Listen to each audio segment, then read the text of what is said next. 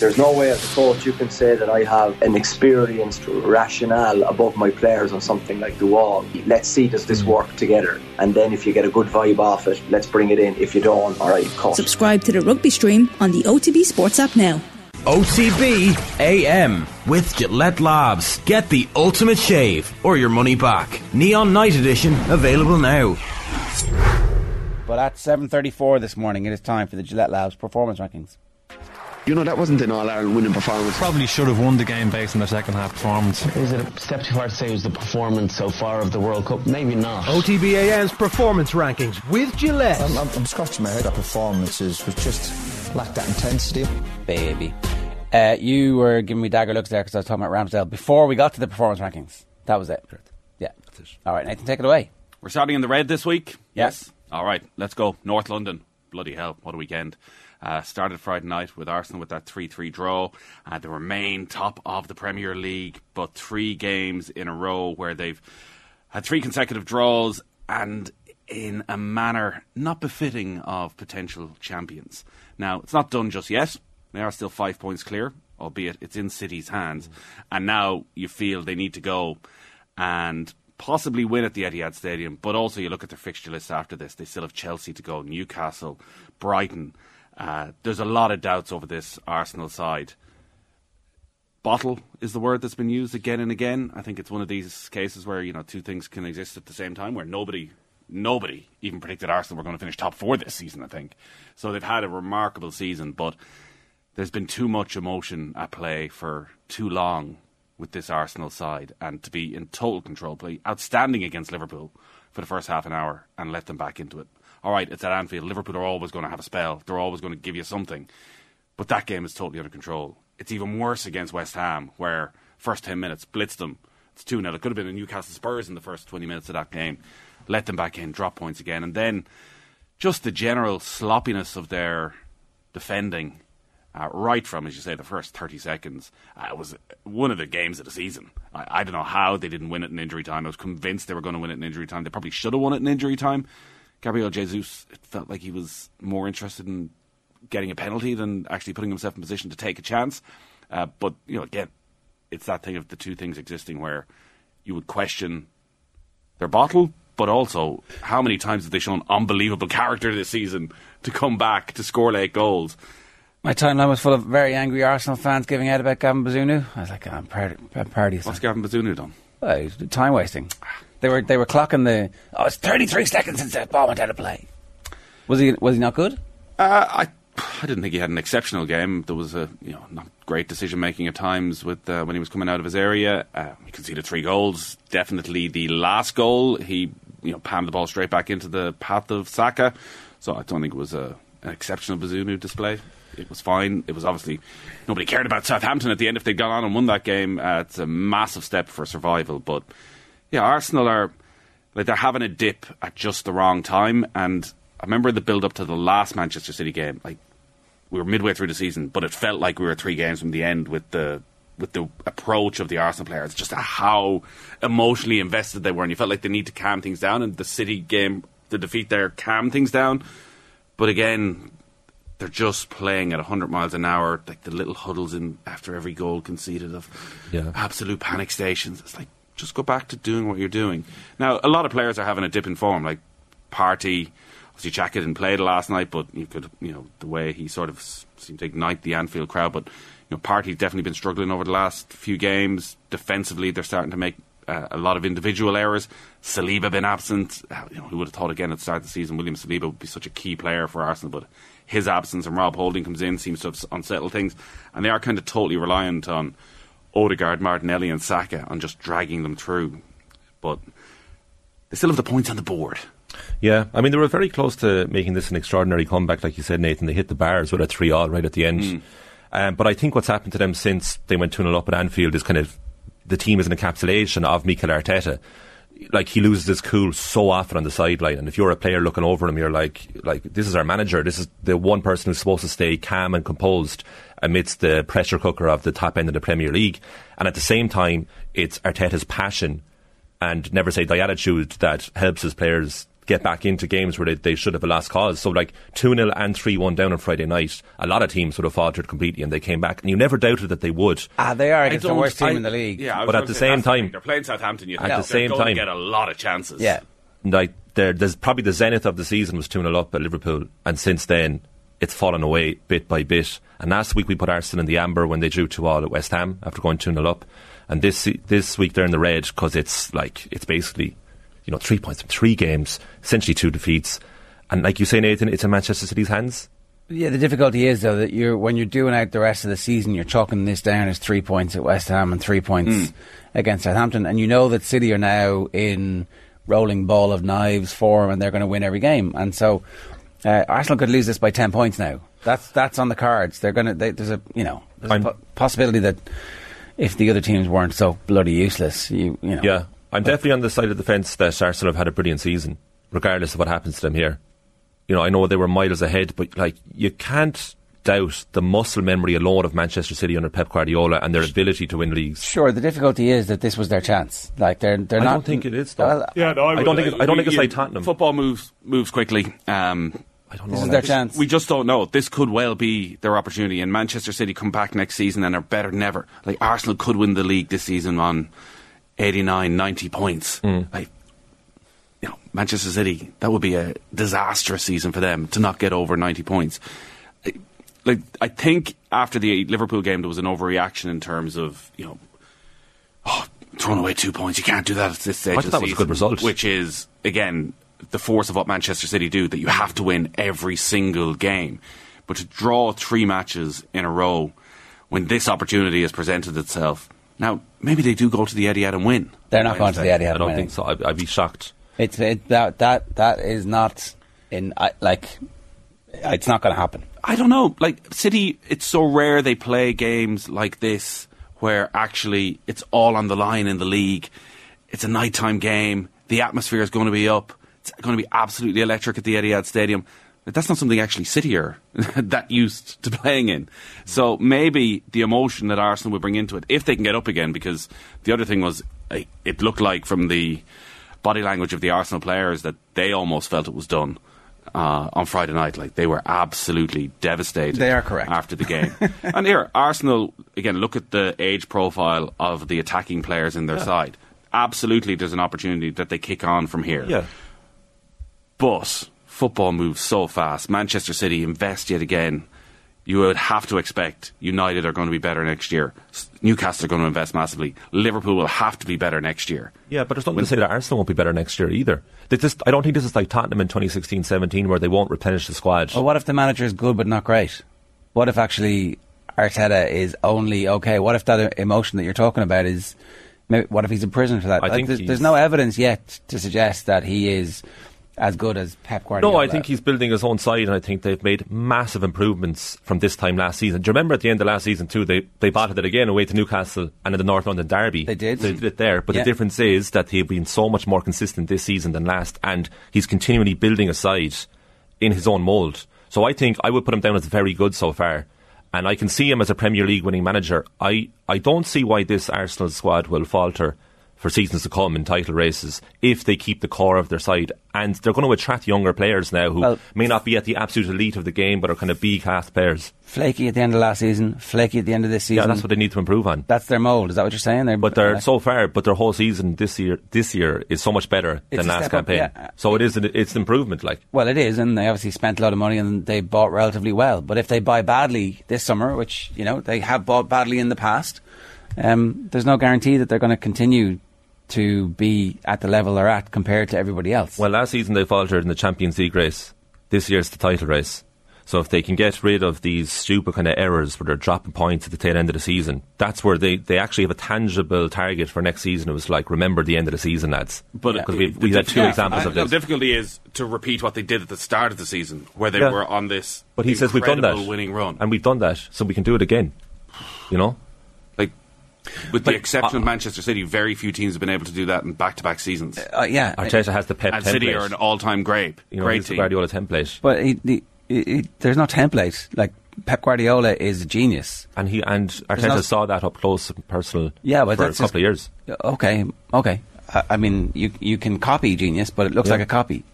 It's like a, an old school fax machine where you, you get the thing through. Oh, this looks good. All the greats borrow from greats. The Rolling Stones, blues music. Yeah, borrow but- It's but- not. It's it's not complete. Uh, so Arsenal, ingenuity. Arsenal are the Rolling Stones in this analogy, right? Uh, yeah, okay. I think so. Also, what's got missing in this throughout is uh, Gabriel Martinelli scoring one of the goals of the month with that volley. The way he took that, just just off the ground, and to keep it low and hard in the first goal for Arsenal against Southampton. Oftentimes, because there's so much sport happening at the moment that you actually you can easily forget the individual great moments. But that, I thought that was one of the best goals I've seen in a long time. Very unusual strike. It's got lost in the three all draw. All right.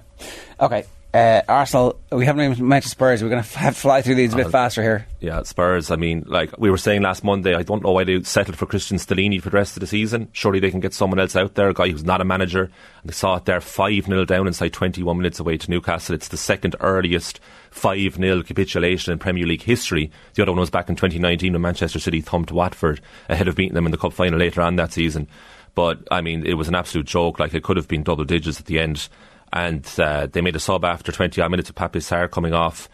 The defensive uh, starting lineup did not work out. Elise Salini rectified that and kind of stemmed the tide, and it was one all for the rest of the game. But I'm just so surprised that with the team who are on the cusp of Champions League qualification, who need that money of the Champions League, have settled for a guy who's never managed a team.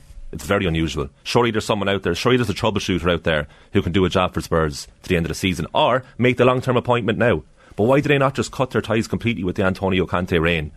Use that time wisely and get a whole new set of managers and coaches in. Yeah, look, I, I guess I don't know. Uh, It doesn't, it didn't make any sense. Um, you do have to give Newcastle some credit for how, how brilliant they were, and you know, I'm just thinking back to this time last week when Aston Villa absolutely annihilated this Newcastle team. I, uh, so anyway, just uh, need to shoehorn that reference in. And uh, are we moving on? You, um, I, I was going to say, ironically, Stellini said they weren't prepared to suffer, uh, which uh, I think he's suffering very much. Uh, Newcastle might make the top four, Ger.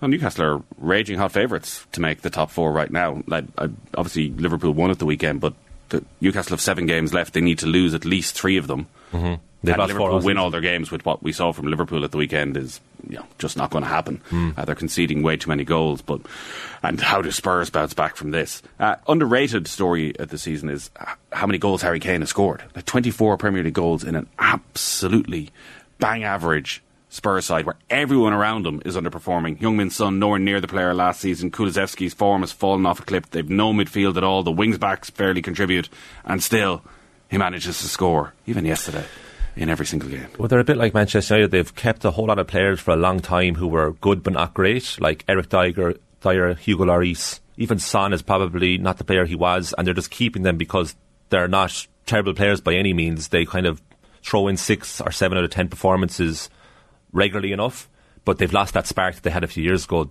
Again, like used the word replenish, they need to replenish that squad completely. it's going to be very interesting to see what happens and who is actually into taking that gig. It it has the bang of a Brendan Rodgers job for me now, and uh, you, you've got to sell Harry Kane to get the money in to reinvest in the team. That seems to be the only way that they're going to reinvest properly at the level that they need to do. So, um, a, a sobering morning for all the uh, Spurs fans. Like For North London, just yeah. so abject. Right, that's one of the Reds done. What's next? Uh, next in the red, Meath. Wow. Uh, Meath are heading to the Tailteann Cup. They will not be part of the All Ireland series. Uh, beaten by Offaly yesterday. Colm O'Rourke in his first season already under uh, enormous pressure. Uh, looking rather glum on the back of uh, most of this morning's papers. Uh, from we're going to have Anthony Moyles in, and we can do a proper deep dive in this. But from you know talking to a few people yesterday, uh, this didn't come as a massive shock. They needed a fluky goal uh, to draw with Offaly last year. They've generally struggled against a lot of these mid-ranking teams, and right from the start, I think there were question marks about what Colm O'Rourke was trying to do tactically. With Well, uh, two two early successes in the league, which if they hadn't happened, they'd be they'd be Division Three team next season, and like it'd be as low as they've been ever. Yeah, like they showed little or nothing in the league, as you say. It was uh, it was uh, the ineptitude of other sides that kept them in the league. Uh, they were being heralded for the goal end. scoring and lumping the ball into the full forward line for the first two weeks, and then after that, everybody was like, "Oh, that's what you're going to do, Grant. What else you got? Oh, nothing, nothing." Well, there seems to be some confusion as to what the game plan would be, and that they have brought in um, some of the backroom staff from the Meath Ladies footballers, but the style of play that the men are playing is in nowhere looks nothing like uh, what helped the Meath Ladies to such success. And yeah, in some ways, like we've looked at Meath and make an excuse: have they been just beaten down so much by the dub success that there's not young players coming through? But even still, LMFM said one of the worst results in living memory for the Royals. Like that's that, that an Nadir, the lowest of the low. Um, you know, that's not to say poor Offaly in all this. Obviously, they deserve a lot of praise, and um, in a normal week they would have been in the green. It's just that they were too busy this morning to, to shoehorn them into the green. But me, there's the story here where, if you remember back, like the whole point of of uh, what the O'Rourke era was supposed to be about was beat Dublin. Now they're not in the same competition as them. Mm. Yeah, it was. It was going to revitalise the entire county, and it, nobody was expecting in year one they're going to go and beat Dublin, but that this was the start. That by year three they would be there, back contending in Leinster finals and being a you know a real team in a Leinster final. But like Meath have been an I wouldn't say a downward spiral to this extent for a long, long time. They had that season in Division One, but they didn't look of that sort of quality at all. And as you said, it could well be in Division Division Three and you know, again, even looking at the team yesterday, it felt like they finished the game with maybe a stronger team. They started. O'Rourke's on about giving four debutants. Like, did they rip it up a little bit too much when he came in? Did it need the sort of dramatic surgery that he's given this Meath side so quickly? And now, now you look at it and wonder where O'Rourke goes from here. Like they head towards the Tailteann Cup. It feels if O'Rourke is to get years two and three, like they need to perform in the Tailteann Cup. They can't just throw their hat at it now for the season. Like they need to be getting to a Tailteann Cup final or winning a Tailteann Cup. If if Down beat Armagh in the Ulster semi final, Down won't be in the Tailteann Cup. But if Armagh beat Down, which you probably would expect at this stage, mm. but that's going to be a very tight game. Like if if Conor Laverty can keep all of his players around for the Tailteann Cup, then you'd make them overwhelming favourites for it. Yeah. There was such immense positivity uh, around the appointment, wasn't there? And when he was on, even Tommy Tiernan talking about what he wants to do with this Meath setup. But you look at the, even listening to him afterwards, like we'll have a bit of audio there that we'll play in a while after the match. But like he he didn't hide away from it. Like everything went wrong. We weren't good enough in the day. You got seventy plus minutes to score more than the opposition, and we couldn't do that. It's tough, but it's an opportunity as well. We're in the Tailteann Cup. We're going to make the most of it.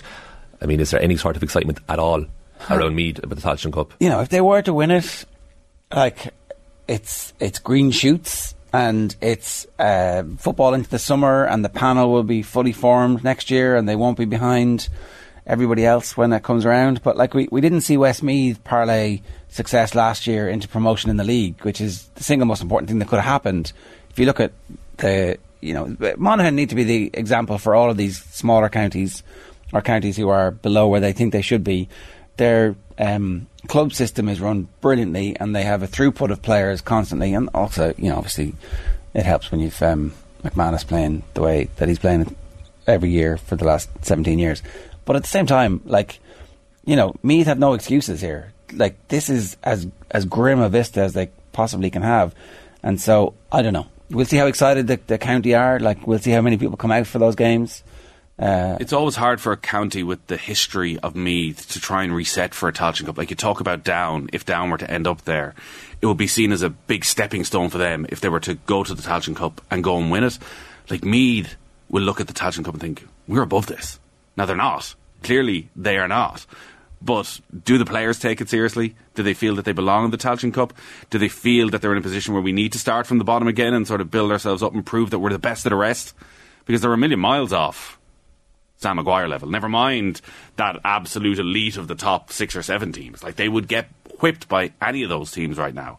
So it's going to be interesting to see the what O'Rourke can do to keep all the players there for the Tailteann Cup and like because they should they they now, they should be getting into the latter stages of the yeah, Tailteann Cup. We are we are potentially a couple of weeks away from a couple of other teams dropping down into the Tailteann Cup as a result of their the Kildare uh, Meath Tailteann Cup clash is the one we're all looking forward to. Their league performances. So we shall see. Uh, there's uh, not that many permutations really. Um, the Louth Offaly game is suddenly a, a, game of significant interest for Kildare football fans, uh, as is the Ulster football semi final. If Offaly are down win, Kildare are into the Tailteann Cup.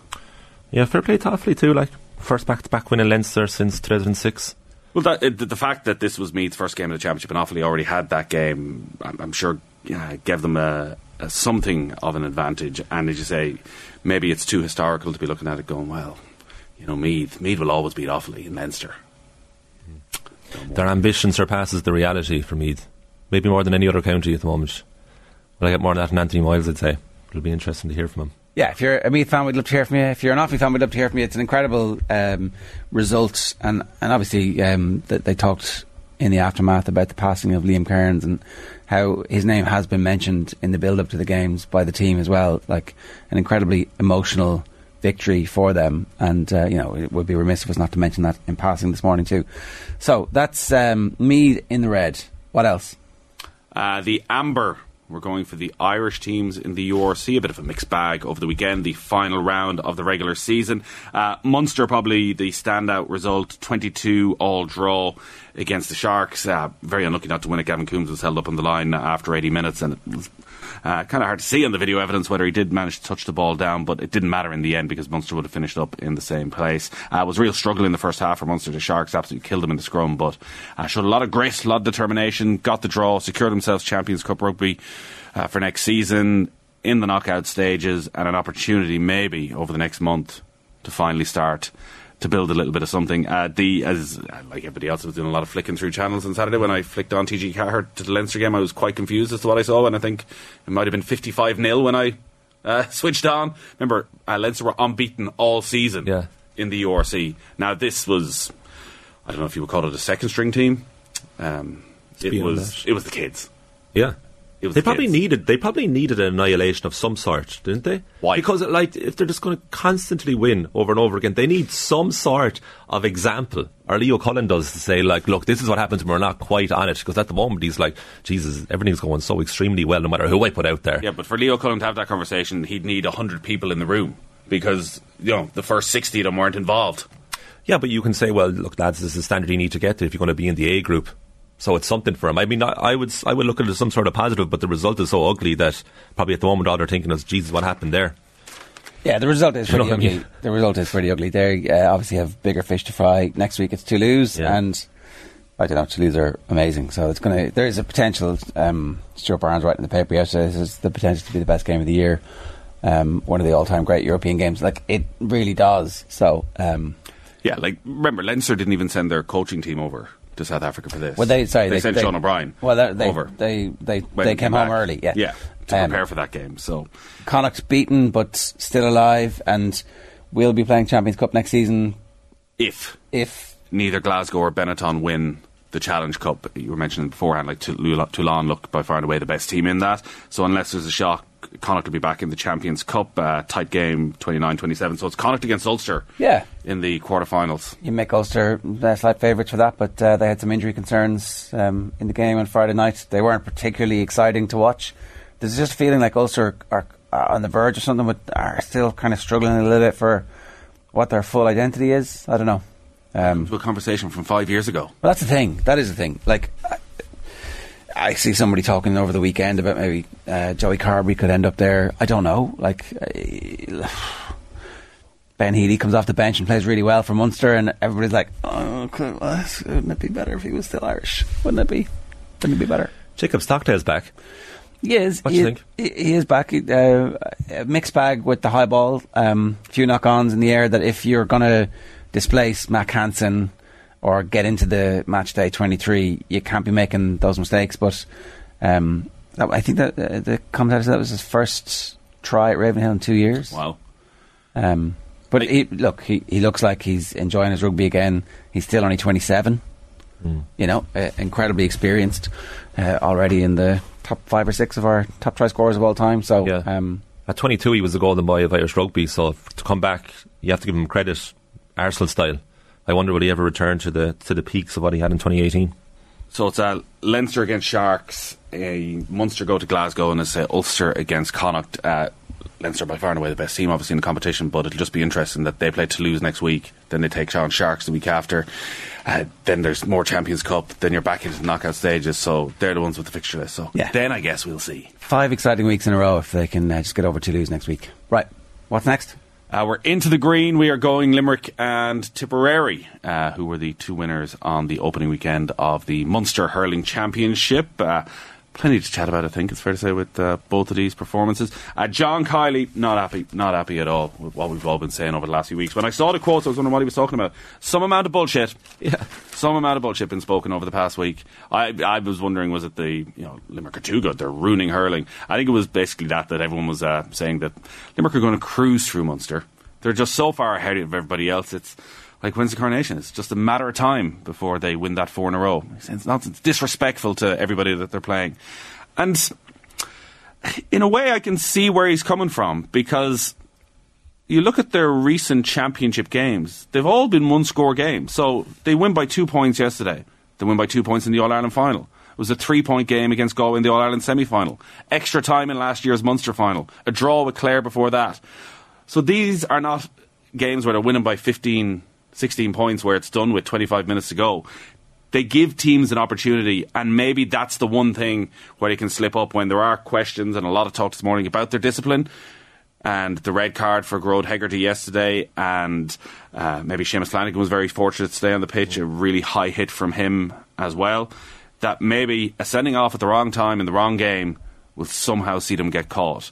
But yesterday, much like the All Ireland final, even though Waterford were right there and they had a load of wides in the second half, and you know there was the one where Ozzie Gleeson kicked it over the bar and it was brought back for the free, and Stephen Bennett misses a you know oh, that free was unbelievable.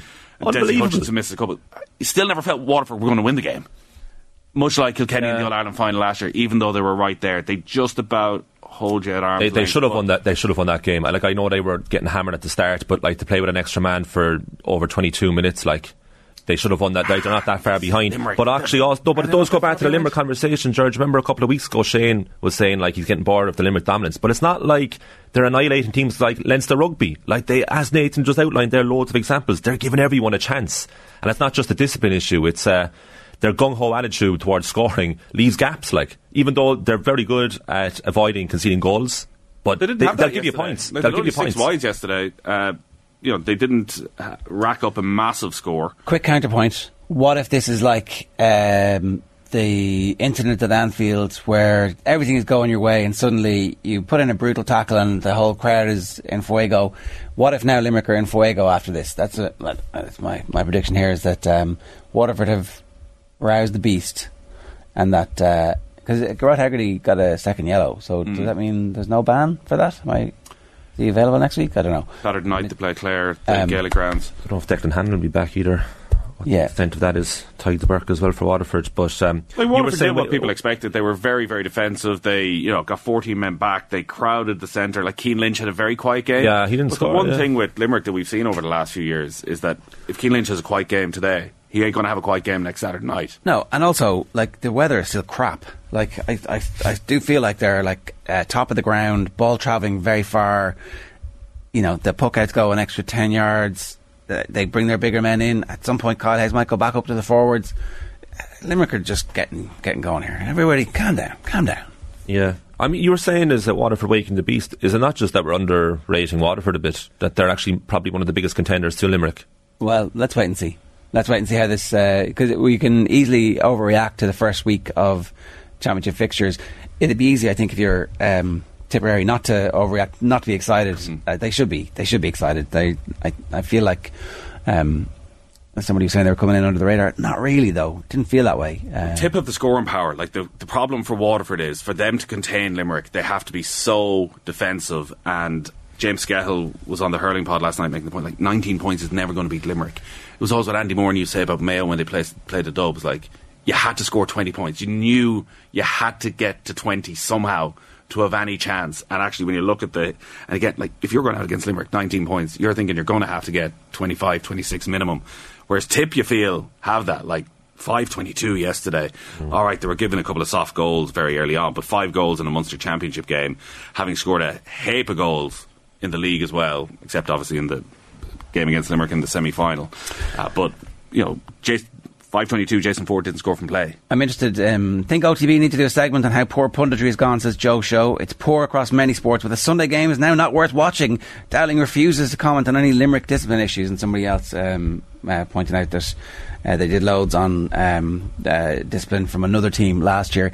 It does, it, it like, it does strike me that um, getting the former teammate to do the bit on the discipline stuff doesn't make that much sense. Is there nobody else who can? You're going to take that bit, and I'll I'll like. Yeah, well, Ursula Jacob was there sitting beside Shane Dowling. Uh, I think what Shane Dowling was saying was these are incidents that are happen in a 100 miles an hour game of hurling, and particularly the Seamus Flanagan one, when you sh- slow it right down, it, it looks bad. Like it's a big, big hit on the Waterford player. He's a little bit high, throws the shoulder in a little bit too much. The point Dowling was making, which I would actually agree with him, is that's on the pitch. These things happen. Referee take care of it.